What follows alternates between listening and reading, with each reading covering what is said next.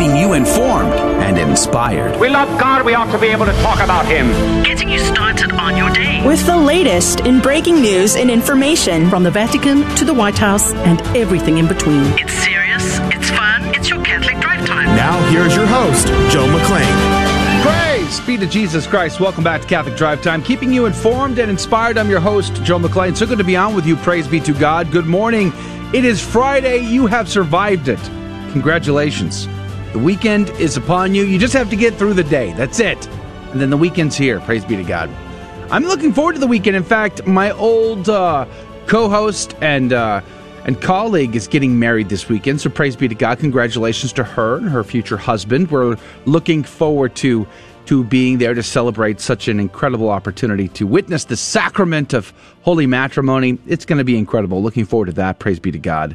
But we're going to have a good show for you today in this hour. We're going to play an interview we recorded a couple of weeks back with Jenna Durham from Children of the Immaculate Heart, Jenna Durham from Children of the Immaculate Heart. Their organization helps women and kids survive the sex slave trade.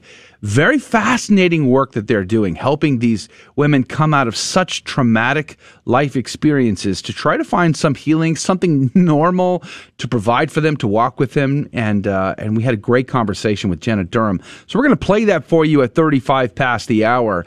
There are, of course, several stories in the headlines that I would like to comment on in the What's Concerning Us section at 15 past the hour. I mean, the Alec Baldwin story, I might revisit that a little bit today. Of course, the Rittenhouse trial is continuing. I mean, we're in day 4. I mean, let that sink in. We're going to talk about that. There's also a story out of Exeter, New Hampshire, a Catholic teenager suspended for saying that there are only 2 genders in school.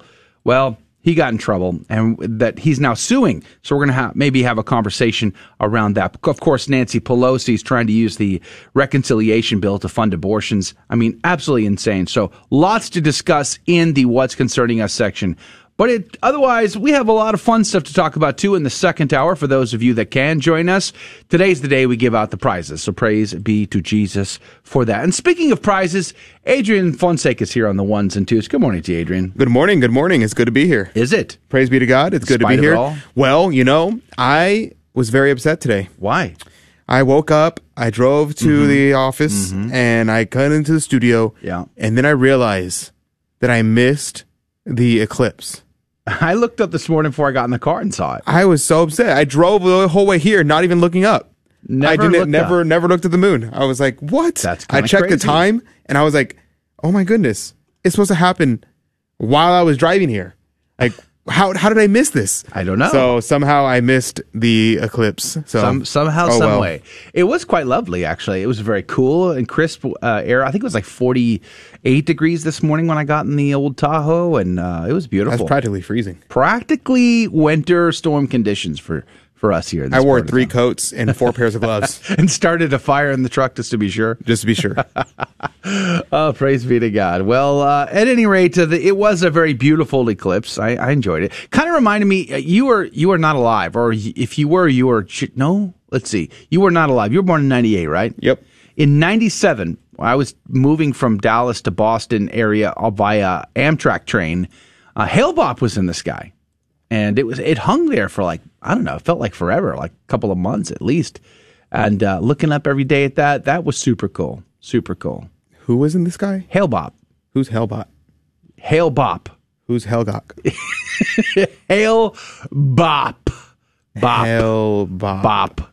Uh-huh. You never heard about it. Never heard of it. Google it. It's pretty cool. It's pretty. I also, by the way, speaking of extraordinary things, I got a movie wrong yesterday. Uh-oh. In the after show. And people called me out on that. They were like, Joe, you're out of your mind. There's no way Kiefer Sutherland was in that film. And from The Outsiders? Yeah. So I have mea maxima culpa. I was getting confused with The Lost Boys. I was confusing Outsiders with The Lost Boys. So my bad. How dare you? I know. I almost hired a crisis response team to help me mitigate the backlash. You'll never recover. It's possible. I may have to delete my Twitter feed. Yikes. Of course, I never tweeted that, but anyway, whatever. We have a fun show for you.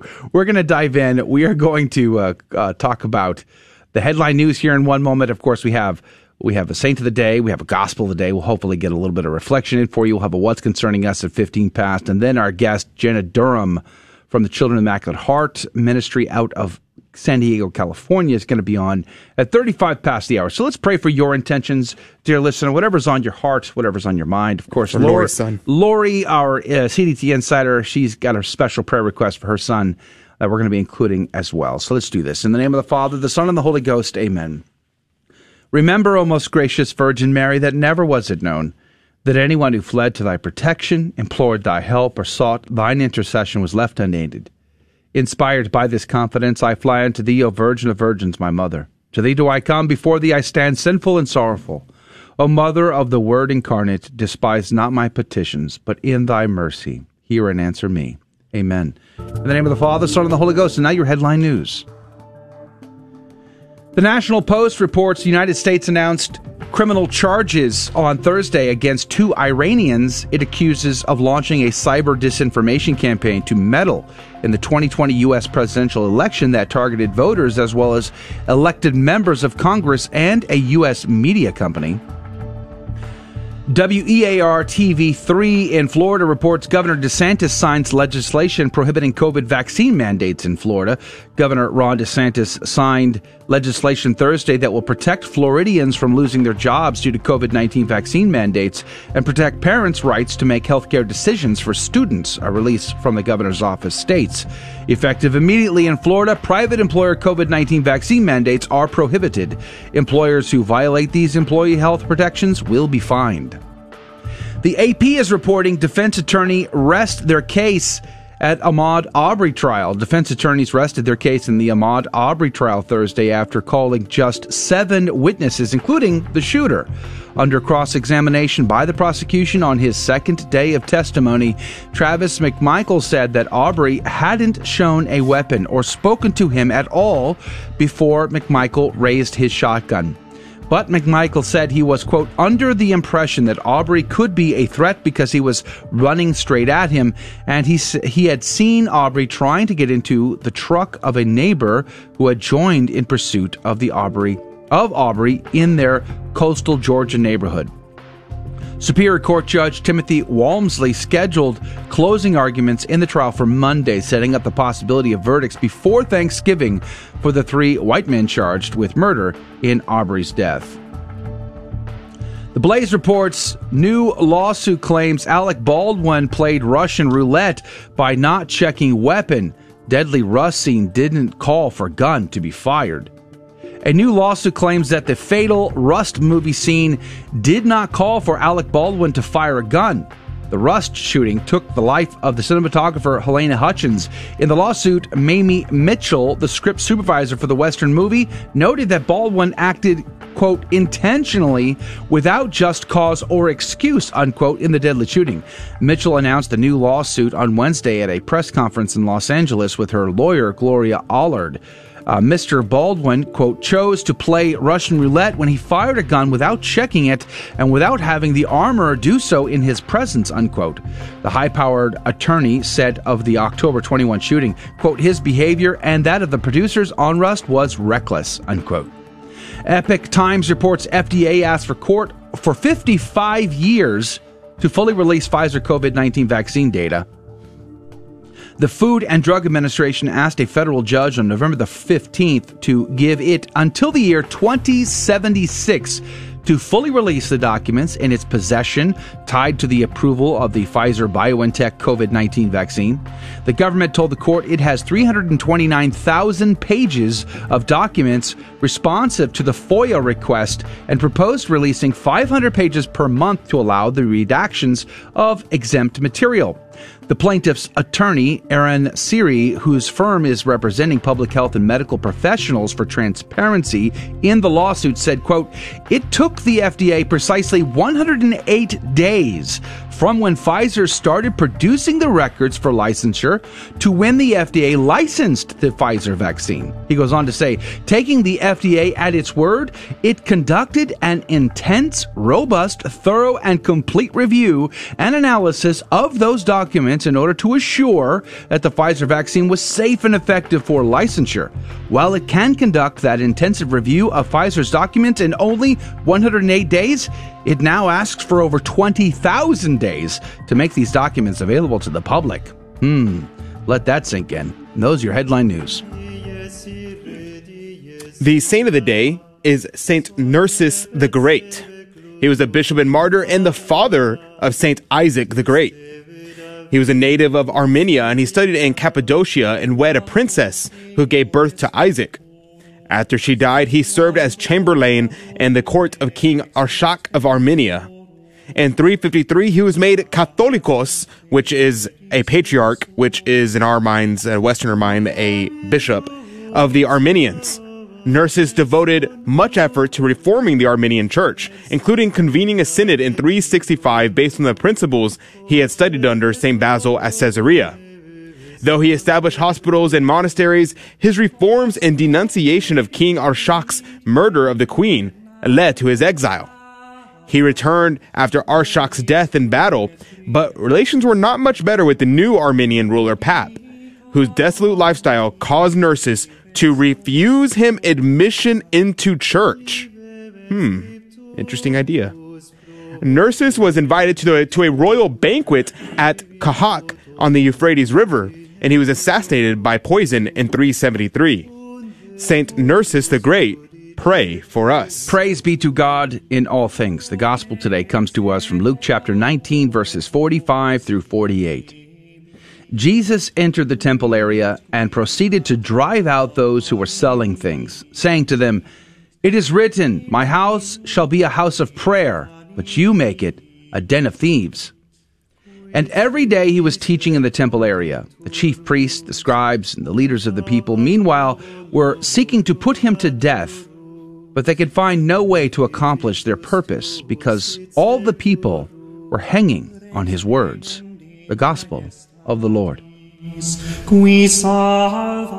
Praise to you, Lord Jesus Christ. St. Ambrose said, "For God wishes not his temple to be a house of traffic, but the dwelling place of holiness. Nor does he fix the priestly service in a sealable performance of religion, but in a free and willing obedience." St. Ambrose, pray for us. You know, it kind of made me reading some of the commentary today, especially from the early church fathers. That I hate to say this, but make our churches beautiful again, right? Make our churches incredible again. That key came back to my mind. The Navarre commentary said, "What Jesus foretold now reaches fulfillment. He cleanses the temple, and the rulers of the people begin to plan his death. Apart from its prophetic meaning, Jesus' cleansing of the temple is a reminder of the respect due to the house of the Lord. Christian temples that house, the blessed Eucharist, are worthy of even greater reverences." This reminds me of when I had a mystical encounter with Christ in 2002, and it put me on a wild ride, a journey of discovery. And everybody around me was anti-Catholic, my neighbor down the road, my family members, and they're all telling me to leave that Catholic church because I had become Catholic to get married. And I remember having so many conversations with my neighbor. And he would tell me to leave. And I was believing them. I had to leave, but I didn't want to leave until I knew where to go. And I remember arguing over the Eucharist, which I did not understand at the time. I had no real knowledge of understanding the doctrine and what was really present there. But I could tell you this, having grown up Protestant, I knew that something reverent and special was present in that sanctuary that was not present and not special and not reverent in those Protestant sanctuaries and those Protestant buildings. And I didn't want to just leave blindly.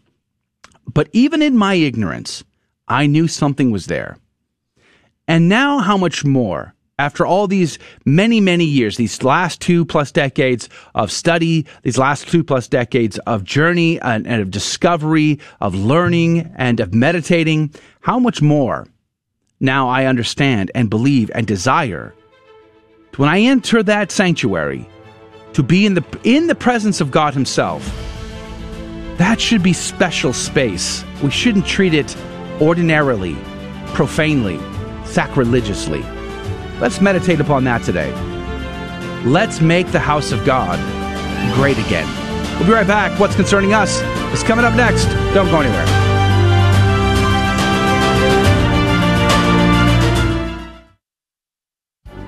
Howdy, this is Adrian Fonseca, producer of the Catholic Drive Time Show. Heard Monday through Friday, 6 a.m. Central and 7 a.m. Eastern, right here on the Guadalupe Radio Network. And I'm proud to tell you that Real Estate for Life is an underwriter of Catholic Drive Time.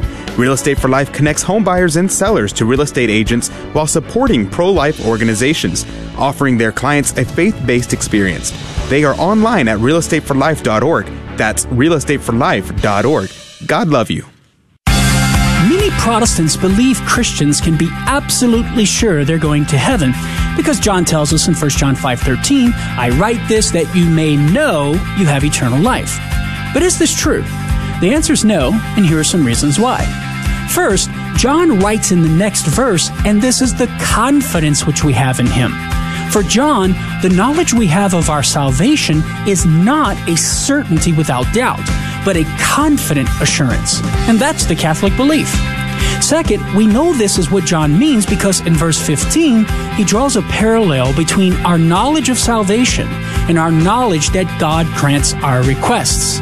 Do we have absolute certitude that God will grant our requests? No, but we are confident he will answer. So, Catholics need not worry. John is not teaching Protestant doctrine here. I'm Carlo Broussard with the Ready Reason for Catholic Answers, Catholic.com.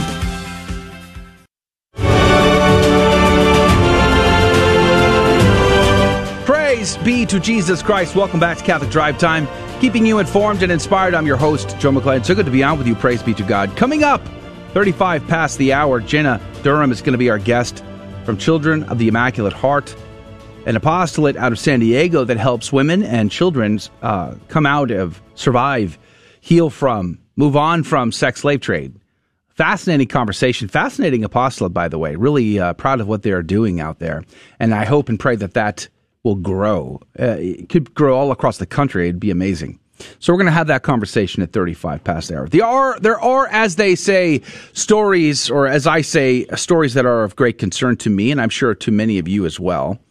I'd like to touch on a couple of stories we've already recovered in the past, but there's a story that really disturbed me last night. Last night, I sat down to try to finish the video footage that I was working on from my trip to Baltimore to share with the CDT insiders. I'm sorry I didn't send the email last night, guys, but it took me forever to finish the video. And while I was waiting for the video to upload, I'll send it today, by the way, I came across a video on Twitter that really disturbed me. I mean, I found it so appalling. Here's a report out of Breitbart. The headline goes, former NFL player Zach Stacy reportedly punches ex-girlfriend, slams her into TV. Reportedly? Allegedly? I mean, the video is very clear, unless that's not him. So I guess you could say allegedly in case it turns out that it's not him. But golly gee whiz, it's pretty much him. I don't want to play the video for you. For those that are watching, but I will describe something of it to you for those that are listening on radio. It was incredibly disturbing to see this grown man, this big, strong man, take this woman and toss her around like a rag doll, slamming her into the baby jumper, slamming her into the TV, slapping her. I mean, it was utterly reprehensible to watch this grown man treat this woman in this way. I have no idea what caused this. I have no idea what they were arguing about or what she might have said. But it is disturbing and disgusting that the man would lose his temper and treat her in this way. This was the mother of his child, by the way. We have a major crisis in our society. A crisis of masculinity where men don't act like men. You have grown men who spend more time playing video games and self-indulging in this, that, or the other thing than doing the things that they are called to do, supposed to do, and ought to be doing. You have grown men not defending the weakest in society, not defending those that need to be defended, but rather abusing them. I feel this way. I made those very comments when I gave my testimony in front of Planned Parenthood this week in Baltimore. I made that very comment. We have a crisis of fatherhood, a crisis of masculinity in our society. We see it in the clergy and the hierarchy of our church, the shepherds that will not stand up, that will not make a definitive decision and choice to defend Holy Mother Church, her teaching, the dignity of human life, and the truth of those that would violate such things willfully and disobediently.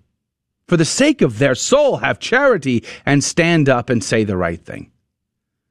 But that also extends to my home and to your home.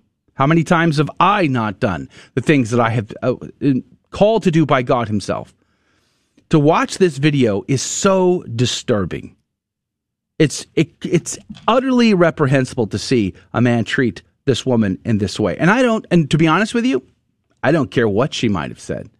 There is no excuse. She might have said some crazy things to attack his ego, which set him off. That's possible, but I don't care.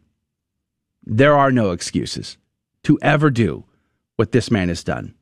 Let us pray for them. Then, of course, the Alec Baldwin story. This just gets weirder and weirder. Now, there was almost immediately, Adrian, you remember this, like almost immediately, there was a rumor that there was some intent behind all of this. It wasn't just an accident. But most of that felt like tinfoil hat stuff. That's right. I remember specifically immediately after, like, the first thing that came out was like, yikes, this is probably, he probably tried to, it was probably murder, was what everybody started saying immediately. But very quickly, everybody was like, nah, that's not true. That's crazy talk. That would never happen. But, I mean, Joe found something yesterday. Well, I mean, where's my tinfoil hat? Where's the X-Files music? Yes, maybe we need to play the X-Files music here. There is a new lawsuit. I just reported on in the news segment. There's a new lawsuit out that's alleging that this might have been more intentional than we think. Or I think at the very least, you might suggest that if it was an accident, it wasn't. Not only was it an absolutely avoidable accident, but it was an accident that might have had more intention behind it than we're willing to suggest. And here's the deal: basically, the on-set script supervisor, this woman's job, Mamie Mitchell is her name. Her job is to sit there and read the script as it's being played out to ensure that they're following the script in case they might forget their lines, for instance. And she would tell them, "Hey, your line is X." So she is following it very closely. And this is what she's saying. She is suggesting that Baldwin's character was never even supposed to fire the gun in this scene. So there's an issue, a big issue there. Why did he feel the need in the, what they call blocking, where you rehearse a scene and you're figuring out where's the camera going to be? Where do I need to stand? Where do I need to move to? How do I hit my mark? You're walking through all of the mechanics with the director and the cinematographer and the actors. It's called blocking.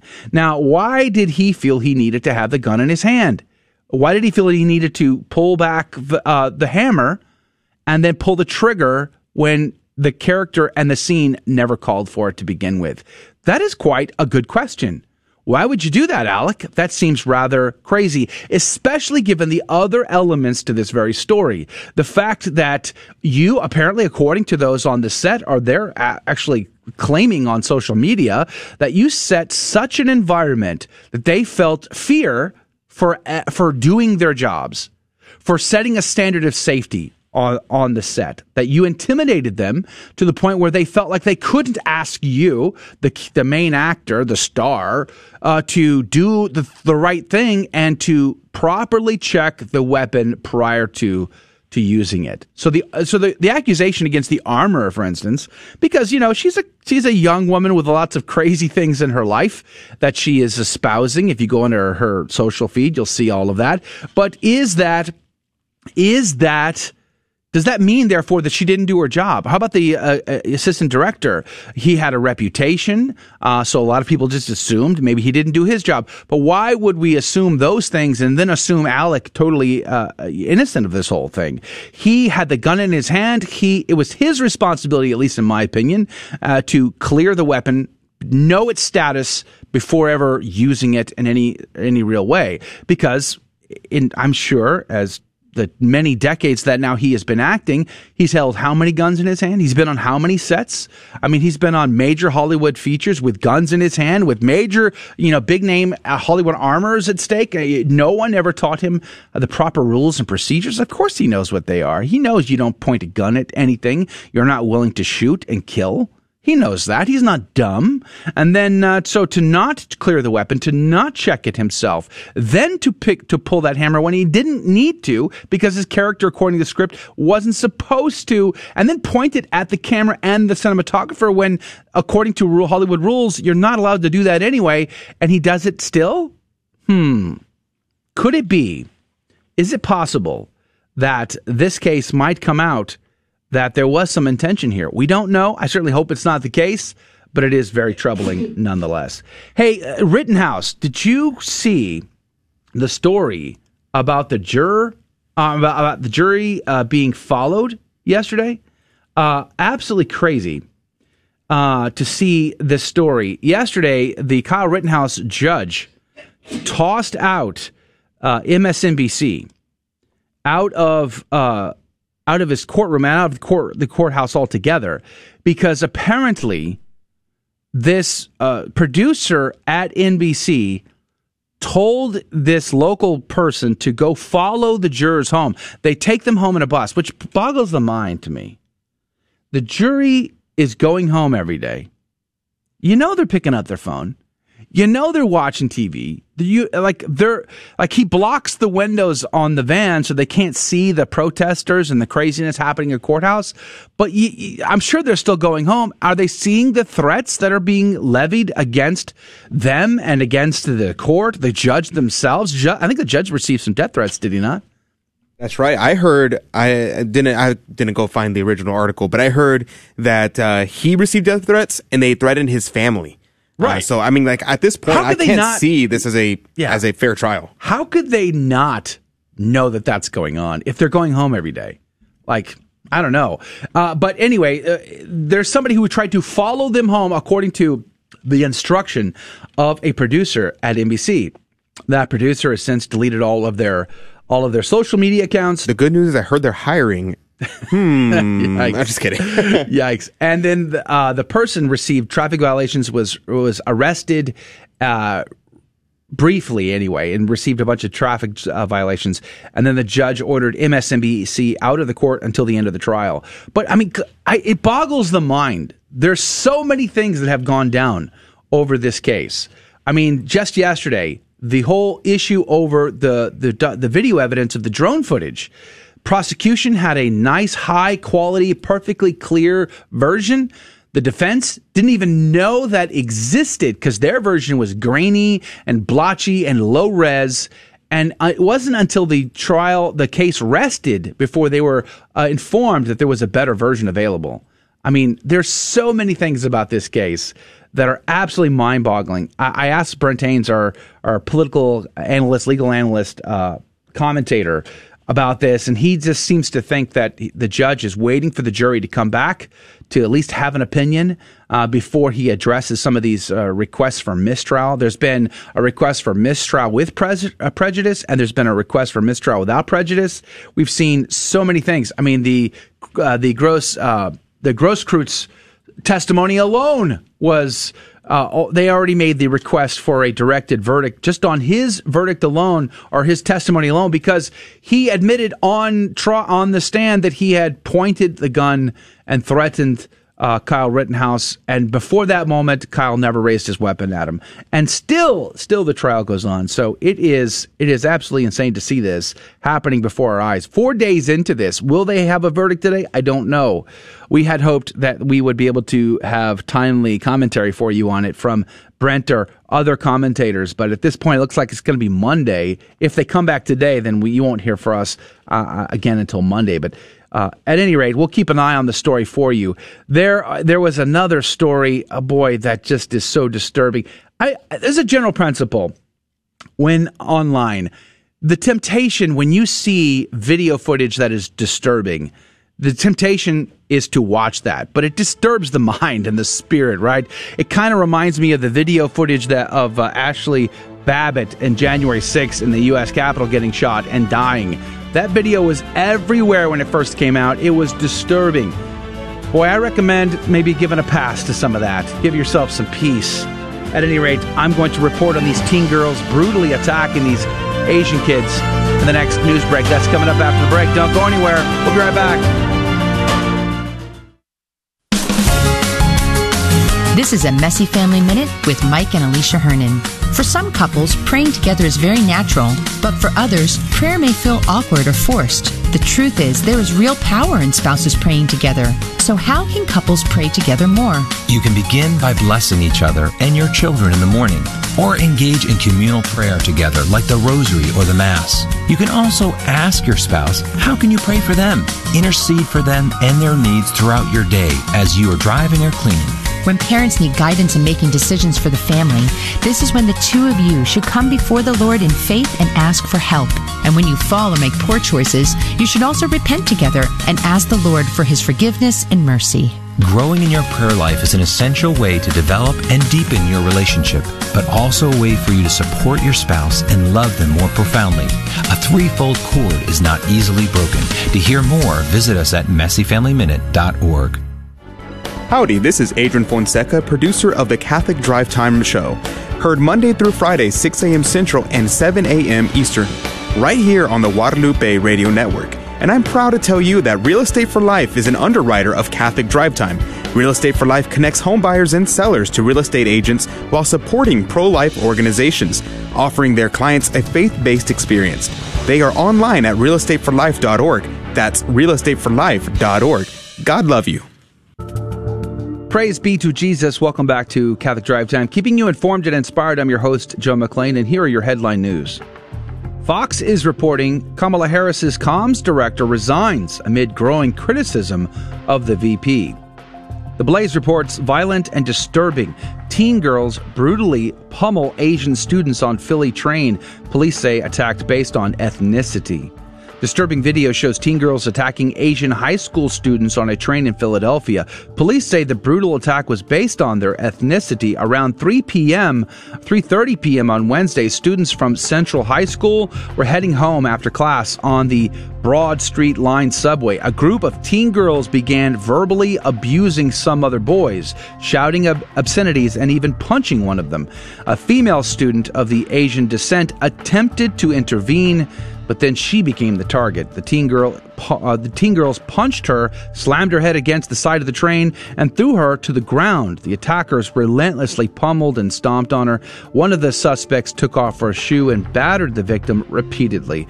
Police say the four female suspects in the attack are between the ages of 13 and 16 and are likely to face charges of ethnic intimidation, aggravated assault, simple assault, recklessly endangering another person, and terroristic threats. LiveSite News is reporting Glenn Youngkin says he won't stop local governments from mandating COVID shots and masks.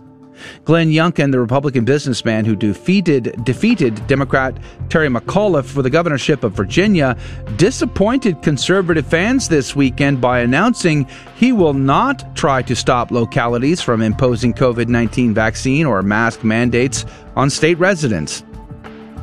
Epoch Times reports NBC producer who allegedly told underling to follow Rittenhouse jury deletes Twitter, LinkedIn accounts.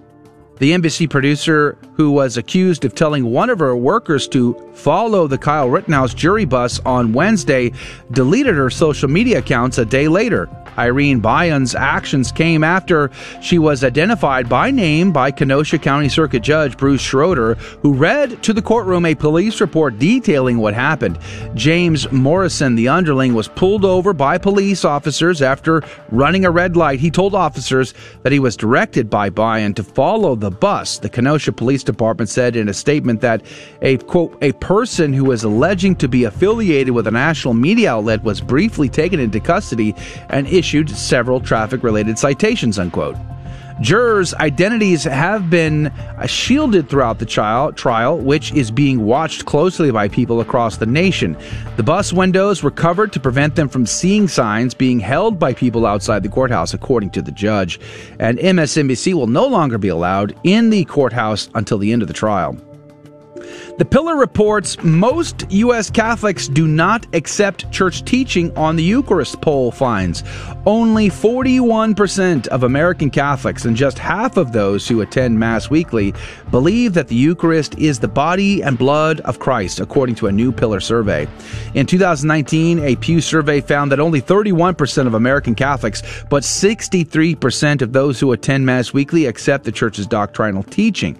The Pillar survey results were made public just before the November meeting of the U.S. Episcopal Conference, at which the bishops will discuss or have discussed and even voted on a document about the reverence for the Holy Eucharist and communion. Unfortunately, that document didn't have the necessary bite it needed about pro-abortion Catholics still receiving communion. And those are your headline news. All right, praise be to God. Joining us right now via Zoom chat is Jenna Durham. She is with Children of the Immaculate Heart, which serves survivors of sex trafficking and opens the door to their restoration in Jesus Christ. Praise be to God. Good morning to you, Jenna. Good morning. This is a topic that I am grateful we have an opportunity to talk about. I feel like it doesn't get talked about enough, the human sex slave trade being as bad as it is in society. I feel like doesn't get enough news coverage, right? So let's talk about this. The Children of the Immaculate Heart, tell us about this organization and what you do. Sure. So Children of the Immaculate Heart is a Catholic nonprofit. We have been around since 2013. We actually just celebrated our 8-year anniversary. Congratulations. Earlier in October. Thank you. We had a fun little party. It was great. So we offer help to both minor girls who are victims of trafficking, and then also adult women who have children. So we have two programs. Our adult program, which is the program I actually run, and then the minors program, which is what we call an SRTP, a short-term residential program. Wow. For specifically minor girls who are survivors of trafficking, sex trafficking specifically. Now, I understand you guys run a home where you actually give a place to live for these ladies and these children. That's correct. So housing is services in both programs. The home that we own is specifically for the minors program, and we are able to house up to 6 minors at a time. And there are licenses that allow you to do more than 6 girls. But our founder, Grace Williams, really thought that it was best to keep the group small so there is more of connection between the employees and the girls. And we really want it to feel like a family-styled type program. So 6 girls at a time is our max. And we just opened last September. So it's been over a year that we've been opened. It's been 5 years plus of work trying to get it open. And you opened during the pandemic. So you opened during the pandemic. We did. Boy, that must have been extra fun. I mean, yes, extra fun. And the house is located in California? That's correct. Yeah, Jenna, we can't give out specifics, but. Jenna, tell us a little bit about the culture of the home. How do you? From my conversations with Grace in the past, I know she talked about creating kind of like a monastic, kind of like a monastery type of vibe where there's like mass being offered. And from my understanding, you guys have an in-house chapel, and there's a prayer. Prayer kind of governs the day. So morning prayer and evening prayer. Is that something that you guys do? What is the culture like? So in the home, I've actually had the greatest honor to work at the refuge while also running the adult program. So I was a facility manager at the refuge for a good portion of the first few months or so that we opened, and we have a chapel there in the house. And although, we don't push our faith on anyone, we are big believers in leading by example. So a lot of our employees are Catholic or Christian. And so throughout the day, any employee, any volunteer, any client can go in the chapel and join us in prayer. We also can have mass in the chapel. We're working on being able to have Jesus in the home 24/7. That's in a work in progress. We need approval from the bishop, so I believe. So we're figuring that out. But yeah, so that's kind of the spiritual life there. And back in the main office, we do staff rosary every time we're all together, just for all of our clients and donors and everything. So in addition to what we do jointly at the refuge, we're also being prayer warriors in the main office in San Diego. So I have another question, Jenna. I know from the history of Children of the Immaculate Heart that you guys received some pushback on even like starting the foundation specifically in California, because you know, there's a lot of religious freedom laws that are kind of like backfiring, kind of the start of the foundation. Can you tell us a little bit about the legal issues that you guys have confronted and how you have overcome them? Sure. I can't go into too specific of details, only because that's the agreement that we have with the state. But we were definitely running into issues for like things such as being forced to take an underage girl to get an abortion, or you know, get contraception, which of course is, you know, against our beliefs. And so it was difficult. Well, I mean, we obviously at the end figured it out, which is so great. But we had to kind of show how we're going to work around that. And there were some other issues as well.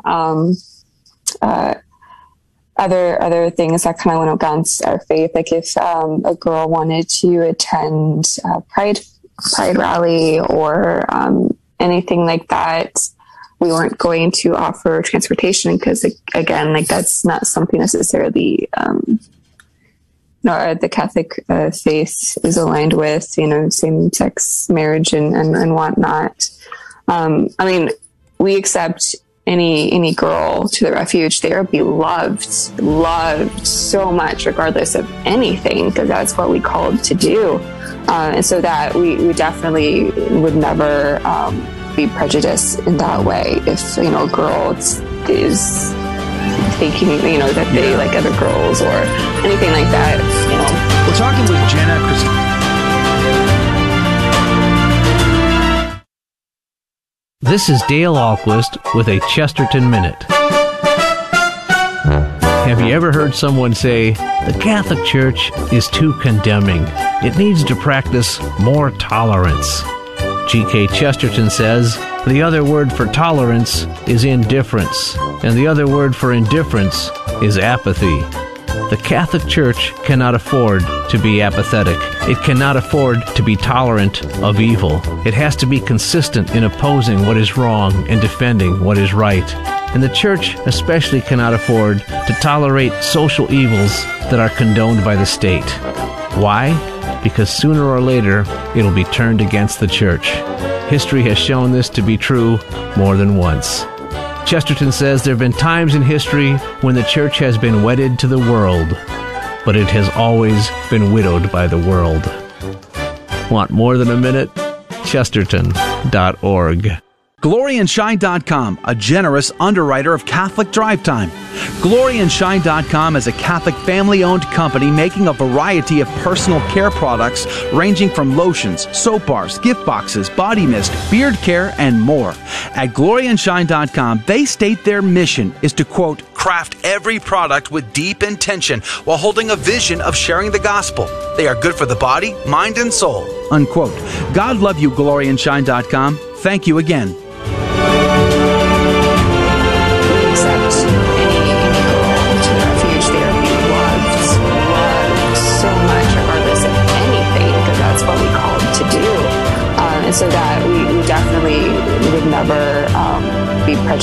in that way. If, you know, a girl is thinking, you know, that they like other girls or anything like that, you know. We're talking with Jenna Christakis Durham, and she is with the Children of the Immaculate Heart.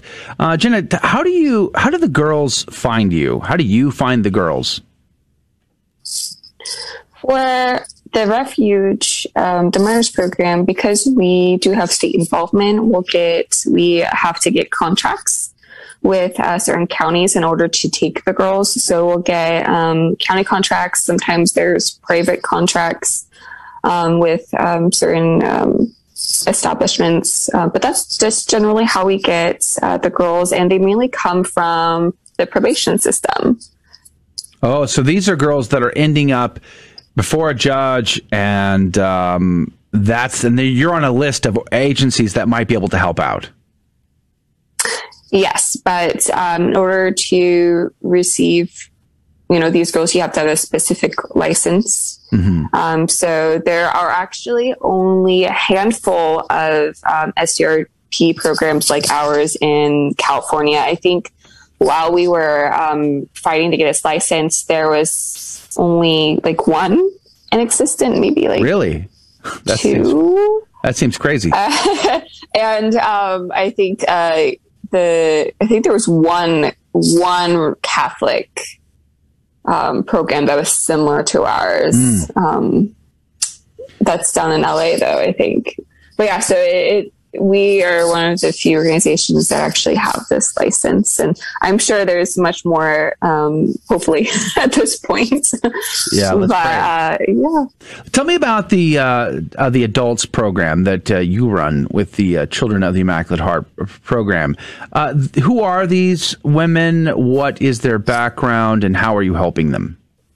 Sure. So, and these women, I love them so much. These women come from different areas of California.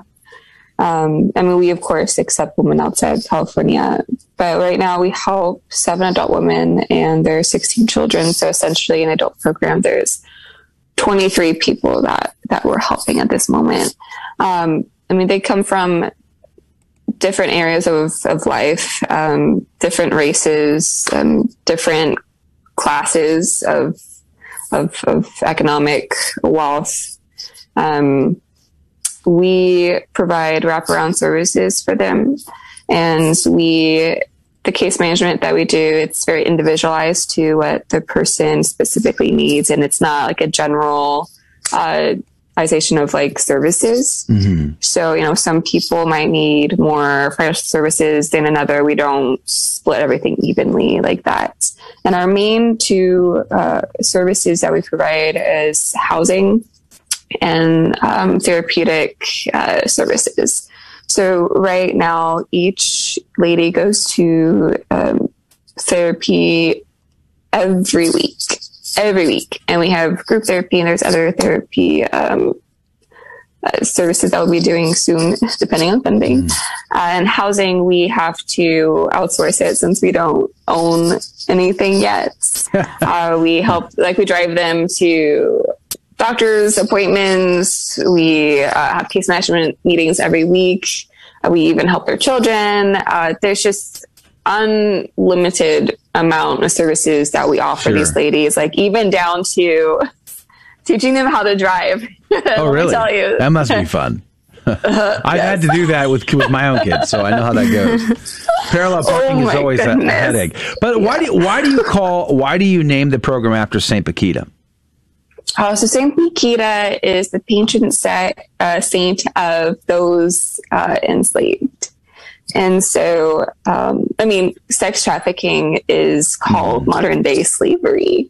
And so, St. Bakhita herself was taken away, was stolen at a very young age from her family, from where she lived.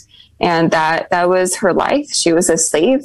So that's why our CEO, Grace Williams, decided to name our adult program after St. Bakhita. Mm.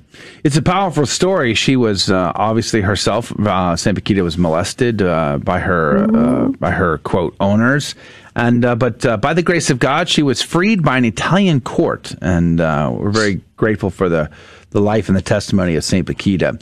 Now, so these women that come to these adult women, these are women who were in the sex slave trade and then were rescued, or what is their general background in that regard? No, they're all survivors of sex trafficking. So, and it's, so their involvement, like how they became involved, into that, in the industry is that is very much different from, the Taken movie. Though that happens, you know, what happens in that movie, it does occur, but these days it's more of coercion and manipulation, and it's like a long-term manipulation strategy. So okay. What typically happens, and this is the general story for all of our clients in the adult program, really, and the minors program, is the trafficker will specifically target girls. The traffickers are trained to be able to immediately spot girls with insecurities or whatnot that makes them more vulnerable to manipulation and charm. And so what it is called the boyfriend strategy. So there'll be these older men, and sometimes even high school aged pimps that befriend certain girls that they know have maybe a very poor family life, or again, very a lot of deep-rooted insecurities, and they specifically go for a certain age group. So at the average age of entry is 16, but I've heard of girls as young as 9 years old. And so this pimp will befriend the girl and make her believe that he can make her dreams come true. Oh, wow. And he slowly isolates her from her entire support system until she's completely reliant on him for everything. Love, confidence, self-worth, finances, everything. And then so slowly, he'll eventually get her into selling herself for money. And it's typically the scenario of oh, babe, I can't pay rent this month. I don't know what to do. But, my friend's girlfriend is doing this on the streets, but, I can never ask you to do that. And so planting seeds and making this person, this individual, believe that she's actually chosen this life. And then once she's in it, he keeps her in by getting her addicted to drugs or threatening the lives of the people that she cares about most, or saying no one's ever going to want you after you've done this to yourself. You're trash. I'm the only one who's ever going to want you.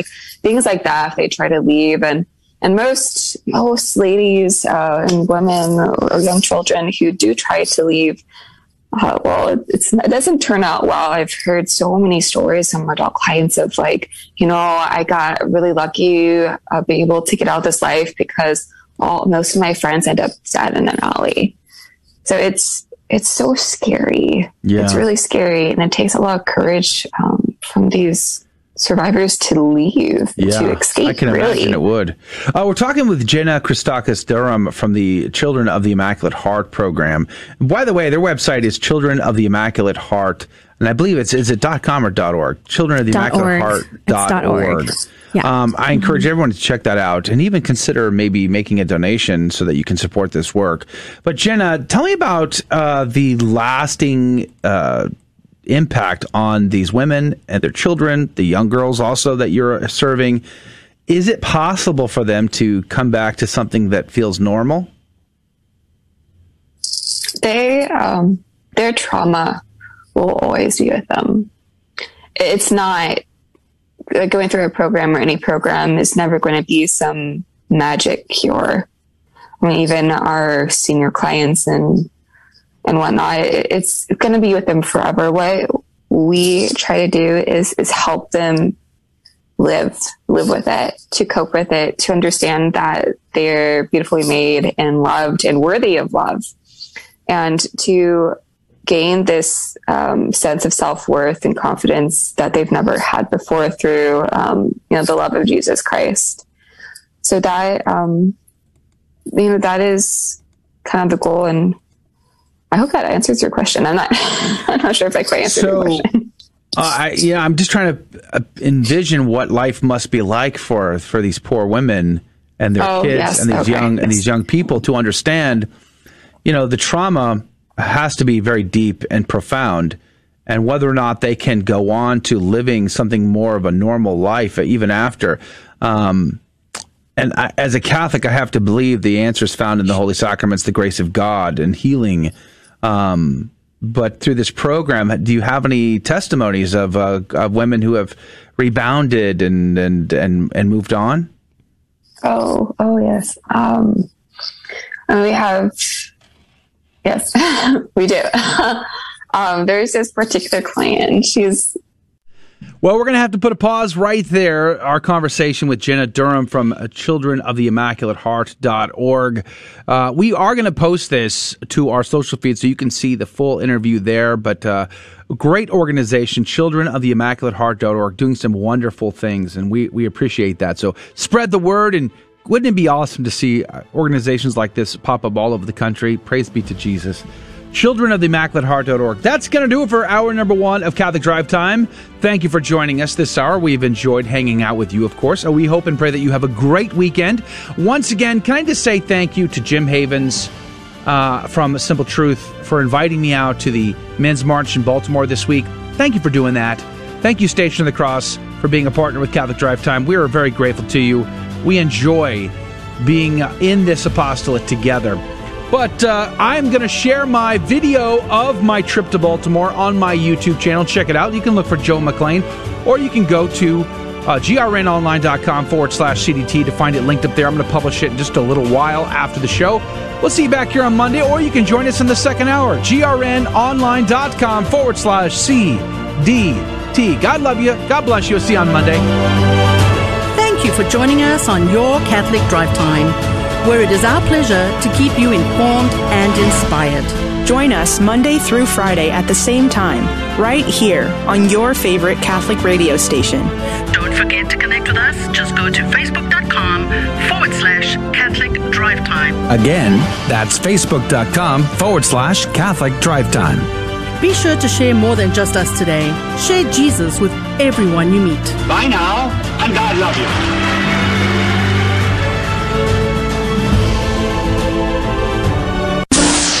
A friend of mine said that his church takes the Bible literally, but that the Catholic Church doesn't. Is that true? Catholics actually interpret the Bible in a literal sense, while many fundamentalists, evangelicals, and others interpret the Bible in a literalist sense. The literal meaning of a passage of Scripture is the meaning the author of that passage of Scripture intended to convey. The literalist interpretation of a passage of Scripture is, that's what it says, that's what it means. Here's an example to illustrate the difference. If you were to read a passage in a book that said it was raining cats and dogs outside, how would you interpret that? As Americans in the 21st century, we know that the author was intending to convey the idea that it was raining pretty doggone hard outside. That would be the literal or Catholic interpretation. The literalist interpretation would be that were you to walk outside, you would actually see cats and dogs falling from the sky like rain. No taking into account the popularly accepted meaning of this phrase. No taking into account what the author was intending to convey. The words say it was raining cats and dogs, so by golly, it was raining cats and dogs. That is the literalist or fundamentalist way of interpretation. Now, if someone 2,000 years in the future picked up that same book and read it was raining cats and dogs outside, in order to properly understand that passage in the book, they would need a literal interpretation, not a literalist interpretation. Now, think about that in the context of interpreting the Bible 2,000 to 3,000 years after it was written. We need a literal or Catholic interpretation versus literalist or fundamentalist interpretation. A beacon of truth in a troubled world. This is the Guadalupe Radio Network, radio for your soul.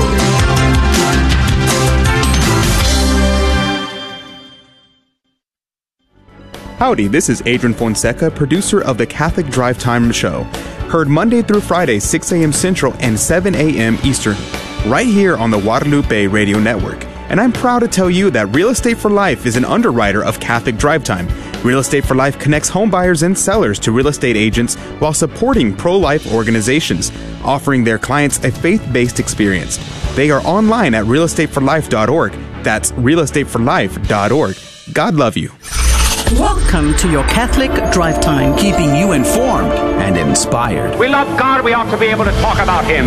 Getting you started on your day. With the latest in breaking news and information. From the Vatican to the White House and everything in between. It's serious. It's fun. It's your Catholic Drive Time. Now, here's your host, Joe McClain. Praise be to Jesus Christ. Welcome back to Catholic Drive Time, keeping you informed and inspired. I'm your host, Joe McClain. So good to be on with you. Praise be to God. Good morning. It is Friday. You have survived it. Congratulations. You just have to get through the day. That's it. Just the day. School, work, I don't know, chores, whatever's on your agenda today.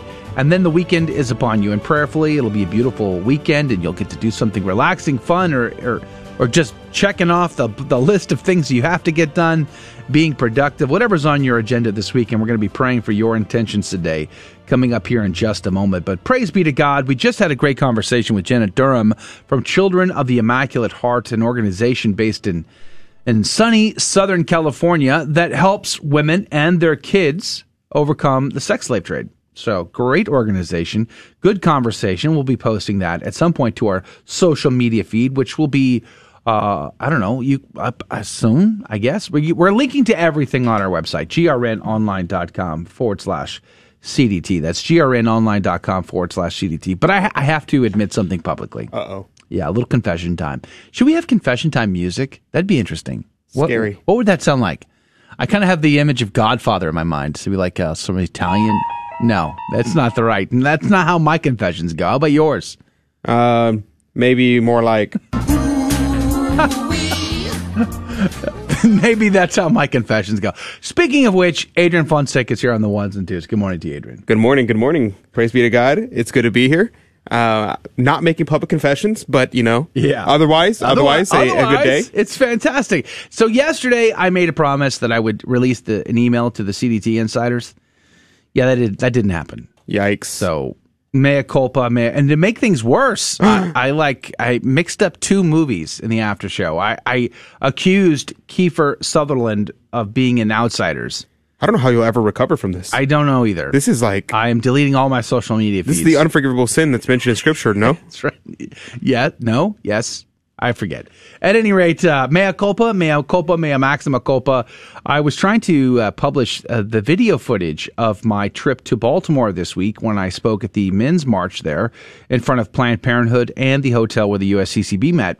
And it took me a lot longer to finish that project than I anticipated. And by the time it was done, it was really late. And so I did not send you the email. I will do so in a little while today, though. So it's not too late to sign up to the email list.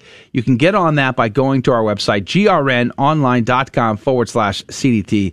I'll be sending you that when the show ends. So in just a little while, praise be to God. But in this hour, we are going to have a good time. I have a good piece of news for you to share in just a few minutes. And then, of course, before we do that, we do a Saint of the Day, Gospel of the Day. We'll have a little bit of a reflection. And then we play Fear and Trembling. And today is the day we pull out the prize. We pull out God's divine, infinite mercy and will. And we read the name live over the radio, and that person gets prizes. Praise be to Jesus. So that's coming up at 15 past the hour. And then at 30 past the hour, we hang out on the live video feed for those of you that can join us, Facebook, YouTube, Twitter. We're also on Odyssey.com, and we're also on LinkedIn right now, my personal profile there. And we also live stream right on our website, grnonline.com/CDT. And then we will talk about whatever you want to talk about. You get to drive that conversation in the after show. So, and the rule is, if you don't comment, then we talk about movies or food. So make sure to comment about something more important than that, and we'll have a great time. All right, praise be to God. We're going to jump into it and pray for your intentions today.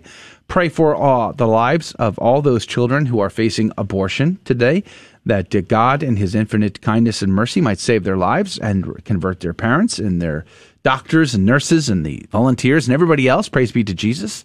And then, of course, we're going to pray for fidelity to Holy Mother Church in the hierarchy of the church and in my home and in your home. Amen. Let's pray. In the name of the Father, the Son, and the Holy Ghost. Amen. Remember, O most gracious Virgin Mary, that never was it known that anyone who fled to thy protection, implored thy help, or sought thine intercession was left unaided. Inspired by this confidence, I fly unto thee, O Virgin of Virgins, my mother. To thee do I come, before thee I stand, sinful and sorrowful. O Mother of the Word incarnate, despise not my petitions, but in thy mercy hear and answer me. Amen. In the name of the Father, the Son, and the Holy Ghost. And now your good news for today. Praise be to Jesus. Life News reports pro-life Christian wins his First Amendment rights to preach gospel outside of abortion clinic. New York Attorney General Letitia James dismissed a case the state filed to censor the Christian and pro-life speech of Liberty Counsel's client, Scott Fitchett Jr., as he shares the gospel outside Choices Women's Medical Center, New York's largest abortion business. The state of New York will have to pay the cost of this litigation to Liberty Counsel. Praise be to God. Fitchett is a pre-K teacher who has spent Saturdays peacefully sharing the gospel on public sidewalks throughout New York City, including outside Choices, to, quote, persuade women to change their minds about seeking an abortion by communicating the gospel of Jesus Christ, unquote. Fitchett and 12 other defendants were sued in June of 2017 by former New York Attorney General Eric Schneiderman, who sought a preliminary injunction to shut down the Christian and pro-life speech of the defendants. Schneiderman filed the original lawsuit under the Federal Freedom of Access to Clinic Entrances Act, enacted by Congress to prevent actual violence and physical obstruction of abortion facility entrances and similar New York laws. Schneiderman intended to silence the pro-life and Christian messages he openly despised. He launched the lawsuit against Fitchett and the other defendants with a press conference outside Choices, where he touted his pro-abortion credentials while shockingly berating pro-life Christians who he said, quote, run their mouths, unquote, with, quote, unlawful, un-American rhetoric, unquote. Flanked by the millionaire abortion and Choices owner Merle Hoffman, Schneider smugly declared, quote, we are not a nation where you can choose your point of view. He degenerated Christians' effort to counsel women and advocate for the life of the unborn as horrifying and illegal, unquote. I'm not even sure exactly what that means, but it doesn't sound good nonetheless.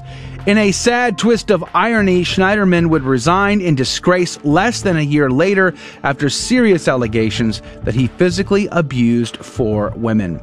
The case would go on through a couple of more levels, but in August of 2021, a three-judge panel of the Second Circuit Court of Appeals reversed its prior opinion and affirmed the district court's denial of a preliminary injunction sought by New York Attorney General James, thus denying her attempt to censor the Christian and pro-life speech of the 13 defendants. Yesterday, Attorney General James dismissed the case entirely, and the state of New York will have to pay Liberty Counsel's cost for its litigation. Good news indeed. Praise be to God. Preach the gospel in season and out. And that is your good news today. The saint of the day is St. Nerses the Great. He was a bishop and martyr and the father of St. Isaac the Great. A lot of greats here. A native of Armenia, he studied in the Cappadocia and wed a princess who gave birth to Isaac. After she died, he served as a chamberlain in the court of King Arshak of Armenia. In 353, he was made Catholicos, which is, like a patriarch, of the Armenians. Nerses devoted much effort to reforming the Armenian church, including convening a synod in 365 based on the principles he had studied under with St. Basil of Caesarea. Though he established hospitals and monasteries, his reforms and denunciation of King Arshak's murder of the queen led to his exile. He returned after Arshak's death in battle, but relations were not much better with the new Armenian ruler, whose dissolute lifestyle caused Nerses to refuse him admission into the church. Interesting. Nerses was invited to a royal banquet at Kahaka on the Euphrates River and was assassinated by poison in 373. St. Nerses the Great, pray for us. Praise be to God in all things. The gospel today comes to us from Luke chapter 19, verses 45 through 48. Jesus entered the temple area and proceeded to drive out those who were selling things, saying to them, "It is written, my house shall be a house of prayer, but you have made it a den of thieves." And every day he was teaching in the temple area. The chief priests, the scribes, and the leaders of the people, meanwhile, were seeking to put him to death, but they could find no way to accomplish their purpose because all the people were hanging on his words. The Gospel of the Lord. Praise to you, Lord Jesus Christ. St. Ambrose said, "For God wishes not his temple to be a house of traffic, but the dwelling place of holiness. Nor does he fix the priestly service in a saleable performance of religion, but in a free and willing obedience." Praise be to God. St. Ambrose, pray for us. What did you find, Adrian? Yes, this is good stuff. And I also found it interesting, you know, we have this topic of the temple, and we're regarding this is a house of prayer, not a den of thieves, and what happens in the saint of the day as well. But St. Nerses, he tells the king, he says he bans him from admission into the church because of his destitute lifestyle, because it would be scandalous to turn the house of prayer into a brothel. So this is a horrible thing. So Cornelius Lapide here, quoting St. Thomas, said, "But the temple of Christians is called especially the house of God because Christ the Lord corporally dwells in it in the holy sacrament of the Eucharist." Now think about this for a second. When we enter into church, especially because, you know, the temple of Christ, the temple of God here in the Old Testament is a prefigurement of the church, that we go to on Sundays, because the church that we have now is so much greater than the amazing temple of Solomon. The temple that Solomon built that was made to the specifications that God gave him directly. What dwelled there? It was the Ten Commandments, the manna from heaven, and the rod of Aaron. That's what dwelled there. And it was said that the Spirit of God dwelled there. But at our churches in the Catholic Church, we have the body, blood, soul, and divinity of Jesus Christ himself present in every single church and all the tabernacles of the world. So how should we come in to this church? How should we present ourselves? Cornelius Lapide says, "The temple is a house not for talk, not for speculation, not for drinking, not for reveling, but for prayer." He goes on to say, he said, "Let therefore those who profane it by gossiping, by gaping about them, by acting lasciviously, by drinking, see how they will be scourged by Christ." Yikes. I think about that next time you go to church. Think about yourself. I mean, I'm not saying don't look around and it's like, "Oh, look at that person over there." No, think about yourself. Are you having the comportment that is necessary to present yourself worthily to receive Holy Communion, to be present in front of the King of Kings? Think about that for a moment. The King of Kings, the Lord of Lords, the God of the universe is present in front of you. How will you comport yourself? If you had an audience with the King of the world, would you turn around and talk to the person next to you? Would you start pulling out your phone? Would you come dressed in shorts and a t-shirt? How would you dress if you had the King of the universe present in front of you? Goes on, Cornelius Lapide, quoting the rule of St. Augustine, he says, "Let no one do anything in the oratory," which is a house of prayer, "except that for which it was made. From hence also hath its name." This is important. This is a house of prayer, and we need to treat it as such. For as Bede says, "Those things might seem to be lawfully sold in the temple, which were bought with the intention of offering them in the same temple of the Lord. But the Lord himself, being unwilling that any earthly business, not even that which was considered honest, should be transacted in his house, drove away the unjust traffickers and cast them all out together with the things which they sold." So I want everybody to think about that today as we go off, especially when we go off for Sunday Mass. Think about how we are comporting ourselves. Are we giving God the reverence due to him and his home? Yea and amen. Praise be to God. St. Gregory the Great says, "But our Redeemer does not withdraw his word of preaching even from the unworthy, and ungrateful. Boy, am I grateful for that. All right, it is time to play our game, Fear and Trembling. Your last three chances to get in on the prize drawing this week is right now, because we will give out this prize today. So call right now, 877-757-9424. That's 877-757-9424. First caller gets to be our contestant, gets the last three chances at this week's prize pack, 877-757-9424. 757-9424. That's 877-757-9424. We'll be right back. Fear and Trembling is coming up next. We all know children have a natural innocence and a sense of wonder. Yet our world is full of distractions that can pull families in the wrong direction. But with the help of God and a church family, your children can grow in the security of faith, hope, and love. Weekly Mass provides that critical faith foundation needed in life. So if your family hasn't been to Mass in a while, we'd like to invite you home. Discover more at CatholicsComeHome.org. Protestants like to use James 2:10 through 11 against the Catholic doctrine of mortal and venial sin, because James says, whoever keeps the whole law but fails in one point has become guilty of all of it. But James can't be denying the doctrine of mortal and venial sin, because in 1:15 he affirms it, saying that sin in its beginning stages doesn't bring death, venial sin, whereas it does in its more mature stages, mortal sin.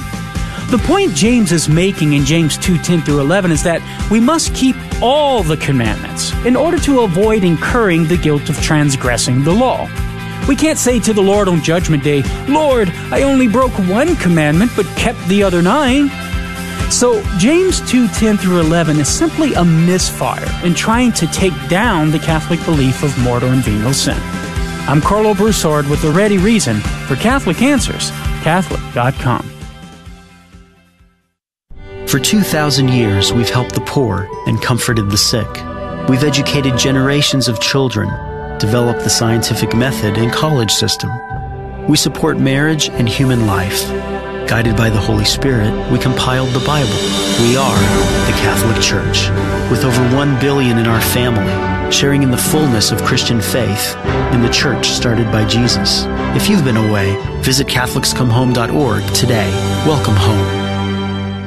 Welcome to another round of Fear and Trembling, the Catholic trivia game show that helps you work out your salvation by the seat of your pants. It's a 50-50 chance and prizes are involved. Avoid the weeping and gnashing of teeth. Call now to take your shot, 877-757-9424. And now, your host, Joe McClain. Praise be to Jesus Christ. Welcome back to Catholic Drive Time and Fear and Trembling, the Catholic trivia game show where we have a secret and hidden agenda. So please do me a favor and don't tell anybody what I'm about to share with you. Okay? This is very serious, so please keep this between us. But there are a few things we like to do during the game show segment. Number one, we like to teach the faith.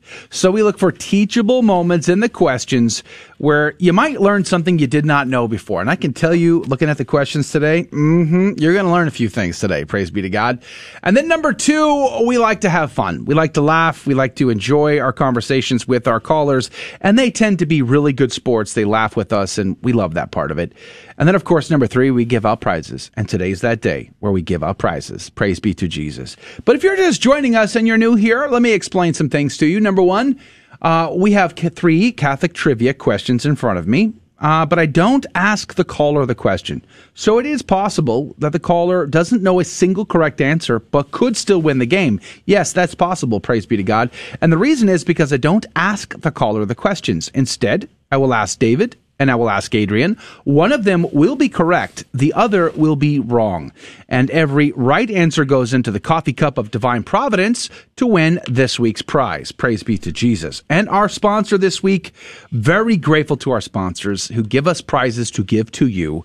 JanuaryJaneShop.com. Very cool. Thank you so much, JanuaryJaneShop.com, for giving us this prize pack, which includes a pack of 12 Polaroids of 12 vintage-style prints of modern Catholic saints with their birth names written in calligraphy below, plus an original nativity folk print by an 8x10. It's an original watercolor painting by Jenna Zuniga, who is the owner of JanuaryJaneShop.com, has given us this prize pack to give to you, and today's the day we do that, so we're very excited. Good morning to you, David. Good morning, Joe. Adrian, how's everybody doing today? Praise be to God, we are alive. Yeah, that's right. It's nice weather out here. Is it? Yeah. Did you see the eclipse this morning? No, but the full moon, I've been watching that in the mornings when I go for my run. So that's pretty cool. The eclipse was super cool. Speaking of super cool, guess what? Isaac is on the phone. Good morning to you, Isaac. Good morning. Praise be to God, Isaac. Where are you calling from? Houston, Texas. Woo! Houston, Texas. Passa, get down, Dina. Are we noticing a trend here? Is Houston, turn around, don't drown. Is Houston rallying for competition against San Antonio and Dallas? Maybe I can guilt Alabama and Florida and Virginia, Maryland to call in because this is getting great. Yeah. Isaac, where do you go to church? So I go to Martoma Church and Hope Church. We go to kind of both a little bit. All right. Well, David, we're glad that you are listening to Catholic Drive Time. Praise be to Jesus. Have you listened long? Do you know the rules of the game? Do you know how this works? First time, to be honest. Oh, well, let me explain something to you, David, because we're glad you called in. I have 3 Catholic trivia questions, and I'm going to be honest with you. These could be hard, especially if you don't go to Catholic Church, which means you're going to have to listen very carefully. But here's the kicker. I'm not going to ask you these questions, David. I'm going to ask, Isaac, I'm going to ask David, and I'll ask Adrian. One of them will have a correct answer, and the other will have an incorrect answer. You're just going to have to decide who you thought was trickiest. Was it David? Was it Adrian? Who do you think is correct? And then every right answer goes into the cup for a drawing, which we're going to pull a name out, and it could be yours. We'll see how it goes. Are you ready to play? Let's do it. All right, Isaac, let's do it. We're going to go to David first, as is our custom. David, are you ready? Yep, I think so. It's Friday. I'm ready. Praise be to God. Are you sure? Pretty sure. Are you sure? Now I'm sure. David, what are the 2 chief powers of a priest? Wow, the 2. He only has 2? 2 chief powers. Oh, 2. There could be other... The preeminent ones, the big ones. The big ones. Yeah. Oh, yeah. Now that you put it that way, right. I know the answer. Are you avoiding giving me an answer? I need an answer, David. Okay. The 2 chief powers, please. To offer Mass. Okay. And forgive sins. Sounds reasonable. It does, and that's my final answer. To offer Mass and to hear confessions. Okay. Well, forgive sins. Forgive sins. Yes. All right. Let's just see what Adrian has to say. Adrian, can you tell me, what are the 2... chief powers of a priest? The 2 chief powers of a priest are 1, to govern, and 2, to teach. To govern and to teach. Mm-hmm. Mm-hmm. Sounds like my government teacher. Wow. Whoa. Wow. Okay. Awkward. Mm-hmm. I was going to say my spouse, but anyway. Different story. All right. Here's the deal, Isaac. Let me just see if I can summarize for you. Adrian seems to think that to the 2 chief powers are to govern and to teach, whereas David says it's to say Holy Mass and to forgive sins. 15 seconds on the clock. Who is right? Who is wrong? Isaac, what say you? I believe this forgiveness of sins and to present the Holy Mass. Survey says... Yeah! Easy peasy. Wow, good easy job, peasy. Isaac. No, governing and teaching is a job of the bishop. Yeah, that was tricky, but you did really? Fantastic, Isaac. Congratulations. You are in the coffee cup of divine providence. You could win now, praise be to God. But let's see if we can't double your chances. This is going to be a hard one. I'm going to be honest. Since it's my job to represent you, Isaac, to help you get into the cup, I'm going to say this next one's a tough one. But we can blame Adrian for that. But speaking of Adrian, let's ask Adrian. Uh-oh. Adrian, what is the ornamental cross on the front and back of a chasuble called? Chasuble. Yes, so the ornamental cross on the front and back of a chasuble is an orfray. An orfray. Okay. Okay. And Orphre. Doesn't sound made up at all. No. No. Orphre. All right, no. David, no. Can you tell me, David, what is the ornamental cross on the front and back of a chasuble called? Okay. Ornamental cross. So I'm going to go with embroidery a la cross. Why are you laughing? I'm not. It's just I got morning allergies. Okay. And, did you get my answer? Did you get it? I'm sorry. You said one more time? Embroidery a la cross. Okay. Okay. Mm-hmm. You hadn't heard that Latin? No. In Latin? No, I didn't take Latin in school. Okay. Yeah, look it up. Embroidery a la cross. A la cross. A la cross. That's Latin. A la cross. Emphasize la. We haven't been to that restaurant. A la cross. A la cross. Okay. Isaac, here is the deal. Okay, let me summarize for you. David seems to think it's called an embroidery a la cross, whereas Adrian says it's called an orphery. 15 seconds on the clock. Who is right? Who is wrong? Isaac, what say you? Survey says orphery. Survey says. Yeah, nailed it. Easy peasy. Told you wasn't hard. Everybody knows that. Was that tricky, Isaac, or did you just figured out what David's tell sign is? Isaac, are you there? Say that again. Sorry, cut in and out. Was that easy, or did you just figure out that David is kind of a tricky guy? You know what? I had to go with the trickiness as well as just my internal gut feeling. There you go. I had never heard of orphery before. So orphery, yeah, no, embroidery a la cross, very very creative. I've been to that restaurant. Okay, the nachos are fantastic. The way he said it, though, it was tricky the way he said it. Yeah, see what I'm saying? All right, here we go. Third time's a charm.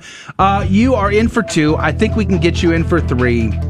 But this is a very cool question, this next one. All right, Isaac, here we go. We're going to go back to David. David, what is the name of the area where the Holy Eucharist is offered individually at Mass? Wow, you said a couple of key things. Okay. Individually and also this area.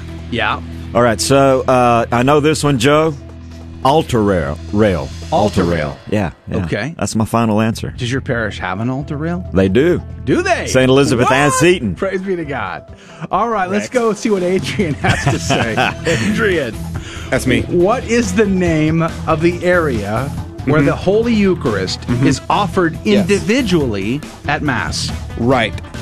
Trick question. You do not offer the Eucharist individually at Mass. You have your legion of extraordinary ministers of Holy Communion give it. So my answer is extraordinary ministers of Holy Communion. Did you say legion? Yes. What? Your answer is what again? Extraordinary ministers of Holy Communion. Did you understand the question? Yep. I mean, okay. Shenanigans aside, Isaac, here's the deal. Adrian seems to think it's with the extraordinary ministers of Holy Communion, whereas David seems to think it happens at the altar rail. 15 seconds on the clock. Who is right? Who is wrong? Isaac, what say you? I'd have to say the altar rail. Then you would be right, good sir. Yeah! Perfect score. Well, good job, Isaac. Congratulations. You got all three right. Those weren't tricky at all, but... God's grace is good, because right now David is putting your name into that cup three times, and he's going to give it a severe and vigorous shaking. The drummer's getting really tired, dude. Oh, okay. All right. I'm getting exhausted here. And then he's going to pull a name and tell him a couple seconds. Hurry. It may be God's will, Isaac, that you longer, man. Are pulled. It may not. I don't know. We're going to have to wait to see. Do we have a name? All right. Just a little bit longer. Keep drumming. Okay. Do we have a name? Vicky Smallwood. Vicky. Congratulations, Vicky. Isaac, I'm sorry, but you were a lot of fun. Thank you for playing our game today, Isaac. Hey, much appreciated. God bless you guys for what you do. Praise be to Jesus, Isaac. Thank you for tuning in. God love you. Tune in again on Monday, 6 a.m. Central, 7 Eastern for Catholic Drive Time. That's going to do it for the radio side of our show today. Isaac was a blast. So much fun. I enjoyed these questions, too. We learned some things today. But if you can hang out with us on the after show, we have a CDT insider in the studio. We'll introduce her to you in a moment and then hang out with you for the next half hour. Otherwise, we'll see you back here, 6 a.m. Central, 7 Eastern, Monday morning for another round of Catholic Drive Time, keeping you informed and inspired. Have a great weekend. God love you.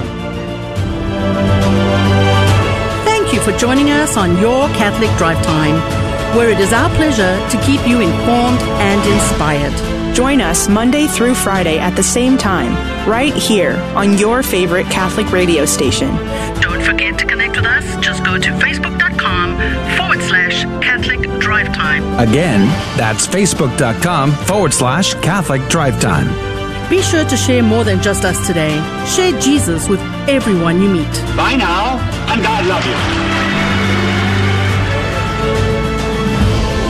Welcome back to Catholic Drive Time. Joe is talking to our guest in the studio.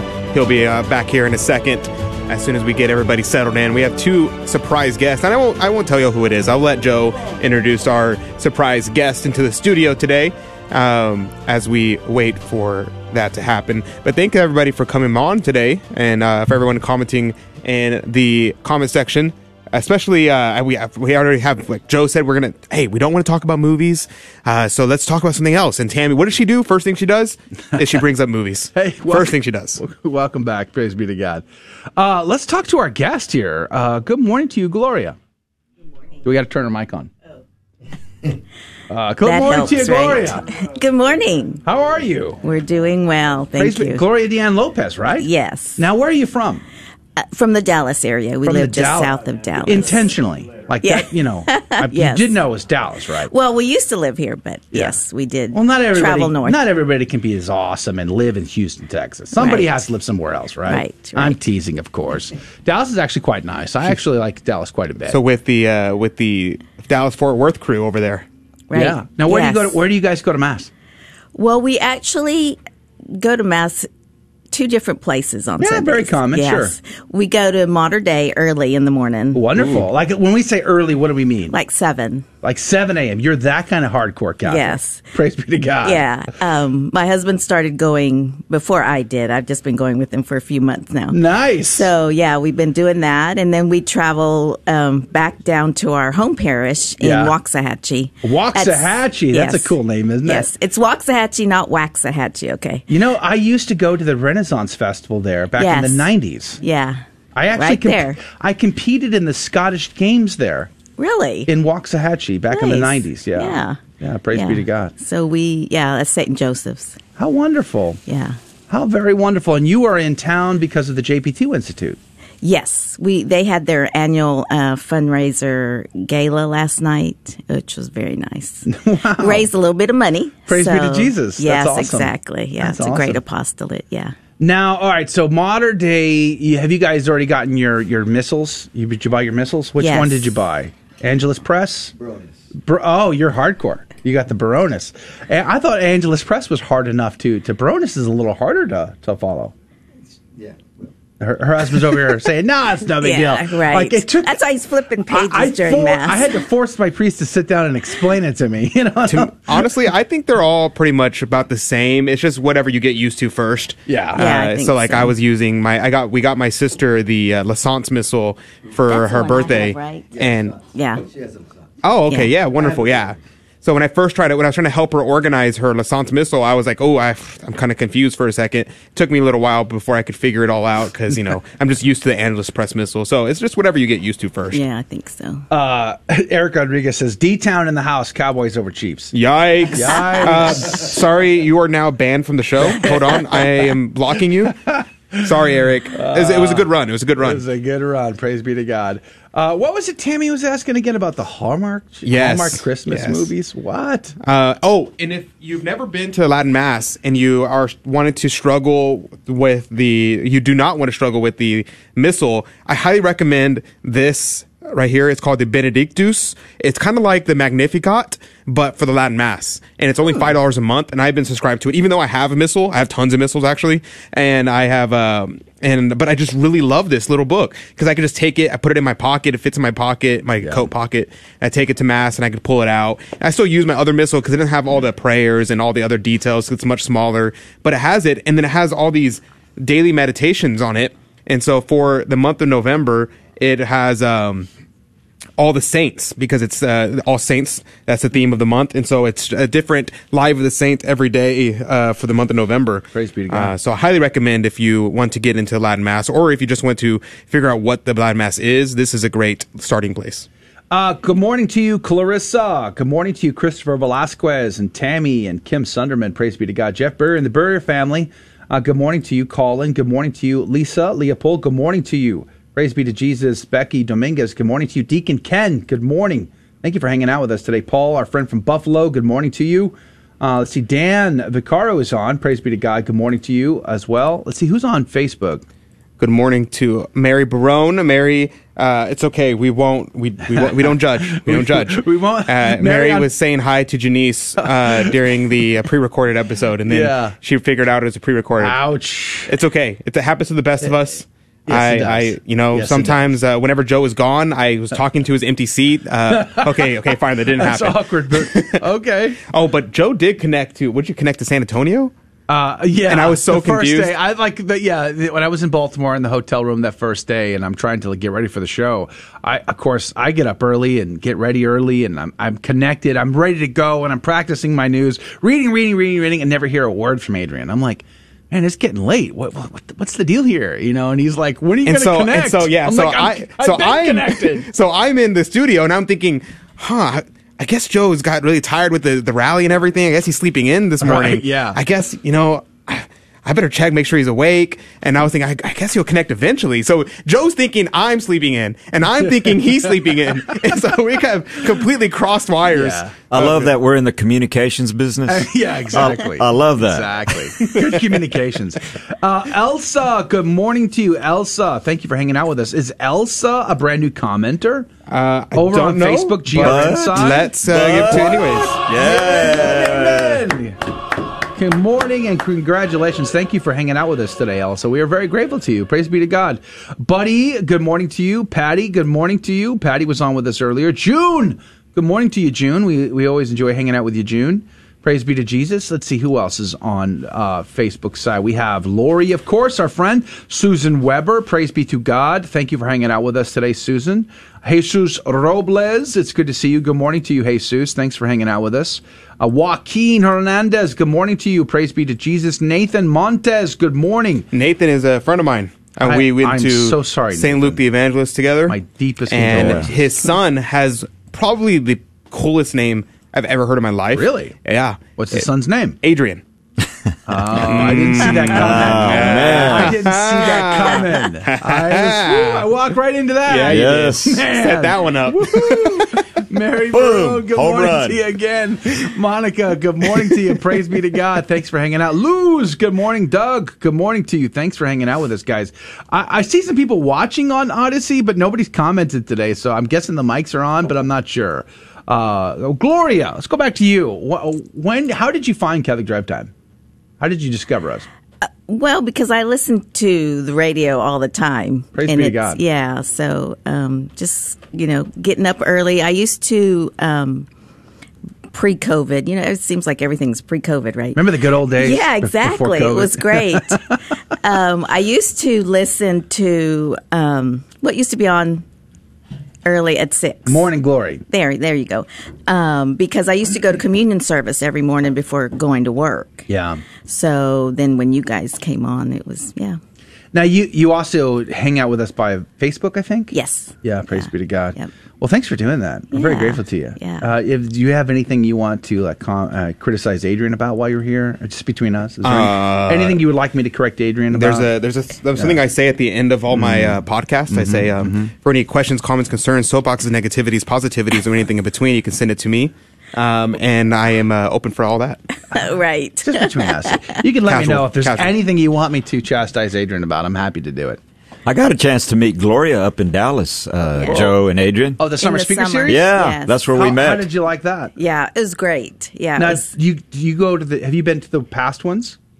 Yes. So the ones. The ones previously with the airplane hangar. Yes.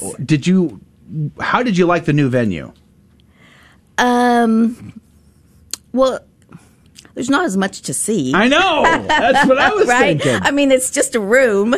But the great speaker, but yeah. Cool. Yes. I've always enjoyed that venue. Yes. Super cool that it's an airplane hangar that's also a museum right on the edge of Love Field up in the Dallas area. And you have these massive aircraft hanging off the ceilings. You got a whole fleet of aircraft off to the side that you can walk around. Right. Space it's just really cool. Yeah. The items there are pretty neat. I didn't see that. You've never seen that? No. Yeah, I'm so sorry. Cool. It was so cool. Yeah, yeah. I don't know. They had been there for years. Yes. But this year they did something new. But they had a big event. Yes. Yes, it was a lot of people. So maybe that's the reason. 1,000 people. For the change. Which is huge. Praise be to God. Right.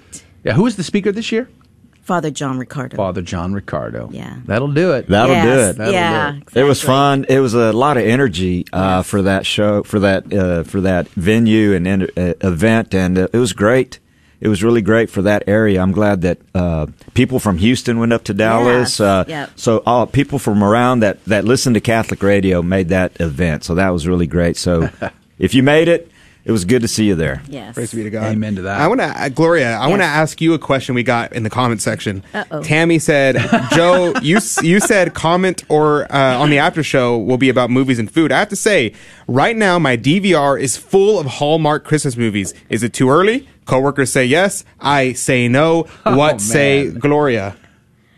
No. No. Yeah. No as in it's too early, or no as in it's not too early. I really love Christmas movies. Now I do. Right. It's still now it's I have November. A thing about the lights though, because at home, on our way to Mass, because we, like I said, we live a little south of Dallas. Yeah. So there's a little bit of country out there, and some of the lights are already on the houses. Although last night when we went to the gala, it was kind of nice, driving through River Oaks and you see the big giant houses with the really massive light. They don't let me in River Oaks. I get stopped at the edge. Right? And they're like, sir, we're going to see your asset report. Your kind aren't welcome here. Your tax returns. Yeah. We called your banker, sir, and you're not allowed here. Yeah, we've never heard of this bank. Seems made up. We used to decorate early, but we've kind of grown to the point where we want to wait. We want a season of Advent to be unique and separated from the season of Christmas. Right. And especially like here in this part of Texas where we have a very famous Protestant radio apostolate.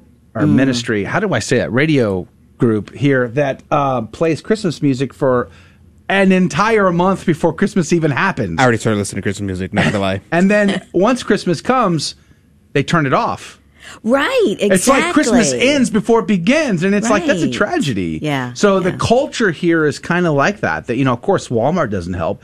You remember back in the good old days where you wouldn't get those Christmas items until it was closer to Christmas. Right. Now they've been selling before already, Halloween. Like, they had Christmas items. Yes. I'm so ready for it in the store. Yeah, I love Christmas so much. Well, I love Christmas too because my kids say that my house explodes at Christmas. Praise be to God. Nice. My wife does the same thing. Yeah. Tammy said, "Yay, Gloria, a kindred spirit." Amen. Yeah. Amen. But do you still love Christmas on the 12th day of the season, or are you waning by that point? Are you exhausted by that point? No, I'm ready for Christmas 24/7. I started listening to Christmas music back in July, so. I mean, July. I'm just saying. Yeah. I could go 24/7 for Christmas. Sure. Yeah. Well, we leave our Christmas stuff up. We're like the last ones, in the area to take our Christmas stuff. Well, what I like to say is I'm the first ready for the next year. That's what I say. Oh, there you go. That's good. I'm just leading the way by leaving the lights up. I'm prepared when my neighbors aren't. That's what I say. That's a good one. We move the wise men, a little bit closer. Oh, nice. We do too. Yeah, we do that. In fact, my wife has little mini wise men figures that make the journey through the entire house. That's funny. Okay. And then so the kids every day they wake up. They're going to look for where the wise men are. Yeah. Should I decorate my apartment outside of my apartment? That's a great idea. Yeah. You remember the story from Larry Massey where he placed the wise men in his neighbors' yards, like down the street, and they would start. Yeah, they would start moving down the houses and stuff. That's really cool. That is super cool. Yeah. Hey, Sci-Fi Mike checked in. Praise be to God. He says he's present and accounted for. He says he was busy looking for me in the men's video march. Sci-Fi Mike said, "I love Christmas movies, but I dislike Hallmark movies." So my wife would agree with Gloria. I mean, my wife's already watching the Hallmark movies. And, they start in July too, I think, right? Yes, they do. They do like a month or so. something. But it's funny because I watch Hallmark movies all the time, and my husband gets to where, haven't we already seen that one? Hey, that's what I say, too. Funny. I say that, too. I love Christmas, but I have to admit, Hallmark movies, not my cup of tea. Not my cup of tea. I love Christmas, though. Just wait a few years, Adrian. Wait a few years. Exactly. Sci-Fi Mike said, looking for the Christians that dislike Christmas. Yeah, that's super weird. My favorite thing. I post this every year on all my social media platforms. I say, I love Christmas. It's the one time a year where Protestants are okay with worshiping pagan idols. Because they all have their nativity sets on their front yard and stuff. And I'm like, oh, so now it's okay to have images of Jesus, Mary, and Joseph. Okay, I got it. Yeah, I like Maureen. I guess I'm in the same boat as Maureen. She says, there is a season in the liturgical calendar called Advent. It is to anticipate Christmas. Too soon for Christmas movies on Hallmark movies. Lori said, Lori is channeling the inner Christmas spirit, and she said, "Bah humbug." Yay and amen. I'm right there with you. You know, I'm kind of a bah humbug guy anyway, though. Just in general, and just in general. All right, yeah, you are. But every Christmas season, we do go and we take the kids and we drive around, look at lights and houses. But we have a game where we count nativities, and we see who can count the most nativities. So the first one to recognize the nativity gets the point, right? So that's been a fun tradition for our family. But the other thing is, I Christmas Carol. Obviously, it's a movie. Everybody watches at Christmas time. I go see the play. Whereas, instead of watching Christmas Carol, I like to watch the movie made about how Christmas Carol came to be. And that's been a fun tradition with the family, is to watch that. It was very well produced, very good film. We watch it every year. We also lately got into watching what was it? I think Disney made it, actually, which I hate to admit publicly. But it was the Grinch. But it was the most recent one, the animated one, and that is incredibly well produced. Benedict Cumberbatch played the voice of the Grinch, and it is very well done. And we've enjoyed watching that. In fact, my wife makes us all dress up in Grinch T-shirts and popcorn while we eat it, which I'm not a big fan of. Did you do that? Did you make people all wear the same clothes for like pictures and such? No. Oh, really? No. I thought all women were required to do that. Oh. No? No. I love going to see the Christmas Carol. I go the Alley Theater in Houston. It has an annual Christmas Carol play. They put it on. And I love going to see that every year. Oh, that's cool. That'd be neat. Praise God. They let you in last year? No. Well, hopefully they let you in this year then. Yeah, it's back open now. What about the movie It's a Wonderful Life? Yes. Here we go. Oh, God. Here comes the curmudgeon. Wow. I feel all of a sudden outnumbered. Like, man. All right, Facebook, what do you say? It is on. It's on, dude. What are you going to say? You just see them all square off like that. That was crazy. I mean, heaven forbid I comment on It's a Wonderful Life. It's a good film. I've enjoyed watching that film many times in my life. But with little ones, there are a few things in the film that I don't like. For instance, the young woman hitting on him in the scene in the soda pop shop. Don't like that for my little ones. I don't like it when she's depicted as now an older adult woman wearing her dress, trying to capture the boy's attention, and the boy's giving her that attention. I don't want to explain that to my little ones. So until they're a little older, we kind of skip on that film every year. Gotcha. Yeah. So no major criticism, but I'll be watching it in black and white. I used to quote. Yeah. I used to try to impersonate the voices in that film when I worked in secular radio until my boss told me to never do that again. You got one? Do you have one? Can you do one? Please don't make him. Yes. Don't make him do it. Challenge. It's been a long time. I wouldn't do it well. I'm already in tears. Maureen says, I love It's a Wonderful Life. It's a family tradition to watch it on Christmas. Yeah. Super cool. Yeah. A lot of people do. Praise be to God. What else? What are some of your favorite traditions, Gloria, at Christmas time? Midnight Mass. Ooh, yeah. That's kind of once the kids kind of got a little bit older. Right. Yeah. Do you make tamales? No. No. I'm shook. No. Ouch. My husband always says, I thought that's why I married a Mexican. Like, you should have asked these questions beforehand. You need to have a list of important questions before you get to the altar. Tamales should have been on there. Yeah. So tamales and tortillas, no. Negative. That's not one of them. Now, you know, it's interesting because I was a Protestant when I met my wife, and she was raised Catholic. And so I remember spending some Christmases with them before I became Catholic, before we got married, and they opened presents at midnight. And they skipped the Mass, obviously, unfortunately, but they would still open presents at midnight. I'm like, what are you doing? Like, this ain't Christian. What are you talking about? You do not open presents until Christmas morning. That's how that works. And they insisted to open all their presents at midnight. And I thought that was the weirdest thing. We did the same thing. But I didn't realize it was a holdover, sort of a shadow of the Catholic tradition of going to midnight Mass, that they have since lost that aspect of their faith. Because they became more secular, that they were still holding on to that tradition. I found that very fascinating once they became Catholic. So did you guys, after Mass, did you open presents? We would let them do one. Yeah. One. Right. Yeah. Yep. And then, my mom always loved me to open one present on Christmas Eve. Yeah. But it had nothing to do with Mass. What's Lori say here? She says, I love midnight Mass. St. Catherine's does not do that. They don't do midnight Mass. That's so sad. Where? She said, I went to St. Elizabeth and Seton midnight Mass, and neighbors came up to meet me and said to be glad to see you in church. And I told him... Oh, that's funny. I'm trying to read it off the side here, and I'm blind at that. I told him I don't usually go to this church, but I love the midnight Mass. Praise be to God. That's funny, because I think she's making the point that they thought that she didn't... She's like a Christmas Catholic who just shows up for Christmas.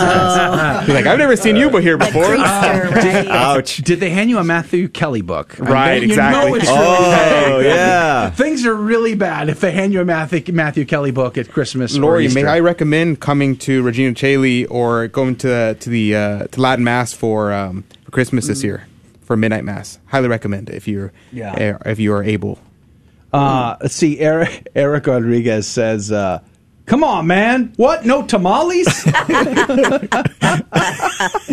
on, man. Yeah, I know. What are we talking about? I don't know what we're talking about here. It's like, what? I got tamales in the fridge right now, as a matter of fact. Tammy says, we went to midnight Mass and opened presents when we got home that night. So, wow, that's another family doing that tradition. That's amazing. But I guess I'm a little still stuck on... You wake up with that sense of wonder and excitement and awe, and it's like getting the kids to go to bed, and then obviously they're getting up. The sun's not even up, and they're up. It's like the first time you can get the kids out of bed early is on Christmas morning. So I make a stick to that tradition. But my wife also we started the tradition. My wife mostly baking a cake for Jesus. And singing Happy Birthday. Right. I like that. Yeah. I used to do that when the kids were littler. Yeah. So Michelle won't allow us to open any presents till we've sung Happy Birthday to Jesus first. Good tradition. Yeah, it is. I like that. I think that's what I'm going to do for my birthday this year. I'm going to buy gifts for other people. Say, all right, everybody sing me Happy Birthday. And then y'all can open y'all's presents. Okay. I just like having cake for breakfast, personally. It's just fantastic. I do that all the time. It's called pancakes. Yum. I heard that the people in Europe are super weirded out by the fact that Americans have like pancakes for breakfast. That they're like, is that a dessert? It is if you go to IHOP. Oh, yeah, true. I can still think of flashbacks to my favorite commercial ever. Was a commercial between two cowboys in dark blue light lamenting the tough season of crops and people losing their farms, and then all of a sudden the lights come on and the cowboy asks the waitress, ma'am, can you give me some more of them giggle drops for my pancakes? And it was a Denny's commercial slamming IHOP for being all dessert and candy. It was great. I forgot about that, Joe. Yeah. Giggle drops. No idea what you're talking about. Can I get some giggle drops and some doolittles? It was great. Let's see. Susan says, oldest child exclaimed at end of midnight Mass, well, show's over, church. Yikes. Awkward. It was silent, but then everybody cracked up. That's hilarious. All right, it's time to go home. Someone needs to go read Cornelius Lapide's commentary today. Oh, really? Yeah. Yeah. About what not to do in church. What not to do? What? Like yelling, show's over, folks! I think that was in the list. Yeah. Let's see. Lori says, and bacon. I'm guessing she means that for breakfast. Mm. And bacon. I'll take two. Praise be to God. Mm-hmm. Let's see. Did you read Melanie's comment? When I was growing up, we would go to midnight mass and come home, have a celebration, then open presents. We would go to bed around 4 a.m. Great time. Mm. Praise be to God. That's pretty cool. Eric Rodriguez says, love recording the kids, keeping morning. What does it say? Let's see. Eric Rodriguez said, best. Oh, nice Nacho Libre, the best there, Eric. Yikes. Yikes. Cringe. Oh, no start, Joe. Mike said, no start, Joe. I'm concerned about your salvation and stuff. I believe in science. Mike said, good morning, all. Late morning for me. Went to D.C. to see Genesis last night and rolled up at 2 a.m. Eastern time, probably about an hour before you all got up. He said, growing up in a German Catholic household, we open our presents after evening mass. Christmas Day was supposed to be about family. He said, we had Stalin and mulled wine and apple cider. We sat around the dining room table and ate and laughed and sang Christmas carols. It was glorious. And I love Christmas and movies like Going My Way and Shop Around the Corner. Ooh, Going My Way. Good film. Mm. Did he say he went to see Genesis? I mean, I heard blah, blah, blah, Genesis, blah, blah, blah, blah. Genesis. Blah, blah, blah. Don't start. Yeah. Don't start. We don't need any Greta Thunberg songs. Should I show everybody the Greta Thunberg song? Please don't. I saw Genesis like 20 years ago. I didn't know they were still touring. Who's Genesis? I'll let you play. I thought he was talking about the Bible. What are we talking about? There's a band named Genesis. Phil Collins. I'll let you do the Jesus is a Friend of Mine song, but no Greta Thunberg. What? Not none. Yeah, Jesus is my friend. Yeah. It's Friday. Buddy says, our family opened one gift on Christmas Eve and greeted people on Christmas Eve gift instead, and greeted people with Christmas Eve gift instead of Merry Christmas on Christmas Eve. What? Our family opened one gift on Christmas Eve and greeted people with Christmas Eve gift instead of Merry Christmas. Oh, interesting. So he was saying the words Christmas Eve gift on Christmas Eve. Ah. That's neat. Praise be to God. Singing Happy Birthday to Jesus was on Full Metal Jacket. Yes, it was. Lori said... What? They sang Happy Birthday to Jesus in Full Metal Jacket. I'd forgotten about that. I don't remember that. Yes. Yes, the drill instructor led the song down the squad pay, forcing everybody to sing Happy Birthday. Yes, that's right. Yikes. The Full Metal Jacket. Full Metal Jacket. Very wholesome. Very wholesome movie. Not very wholesome. And it's a good Christmas movie, right? No, it is not. It's a horrible awkward film. And neither is Die Hard. For crying out loud, people, stop claiming Die Hard is my third favorite Christmas movie. It's not a Christmas movie. It's my third favorite Christmas movie. Horrible, not a Christmas movie. It's totally a Christmas movie. Not a Christmas movie. Sci-fi might... Let us know in the comments. Is Die Hard a Christmas movie? I say yes. Joe says no. Let's see. Gloria, what do you say? No. Thank you. Oh. Thank you. Thank you. I'm sure there's Christmas music that's played the whole movie.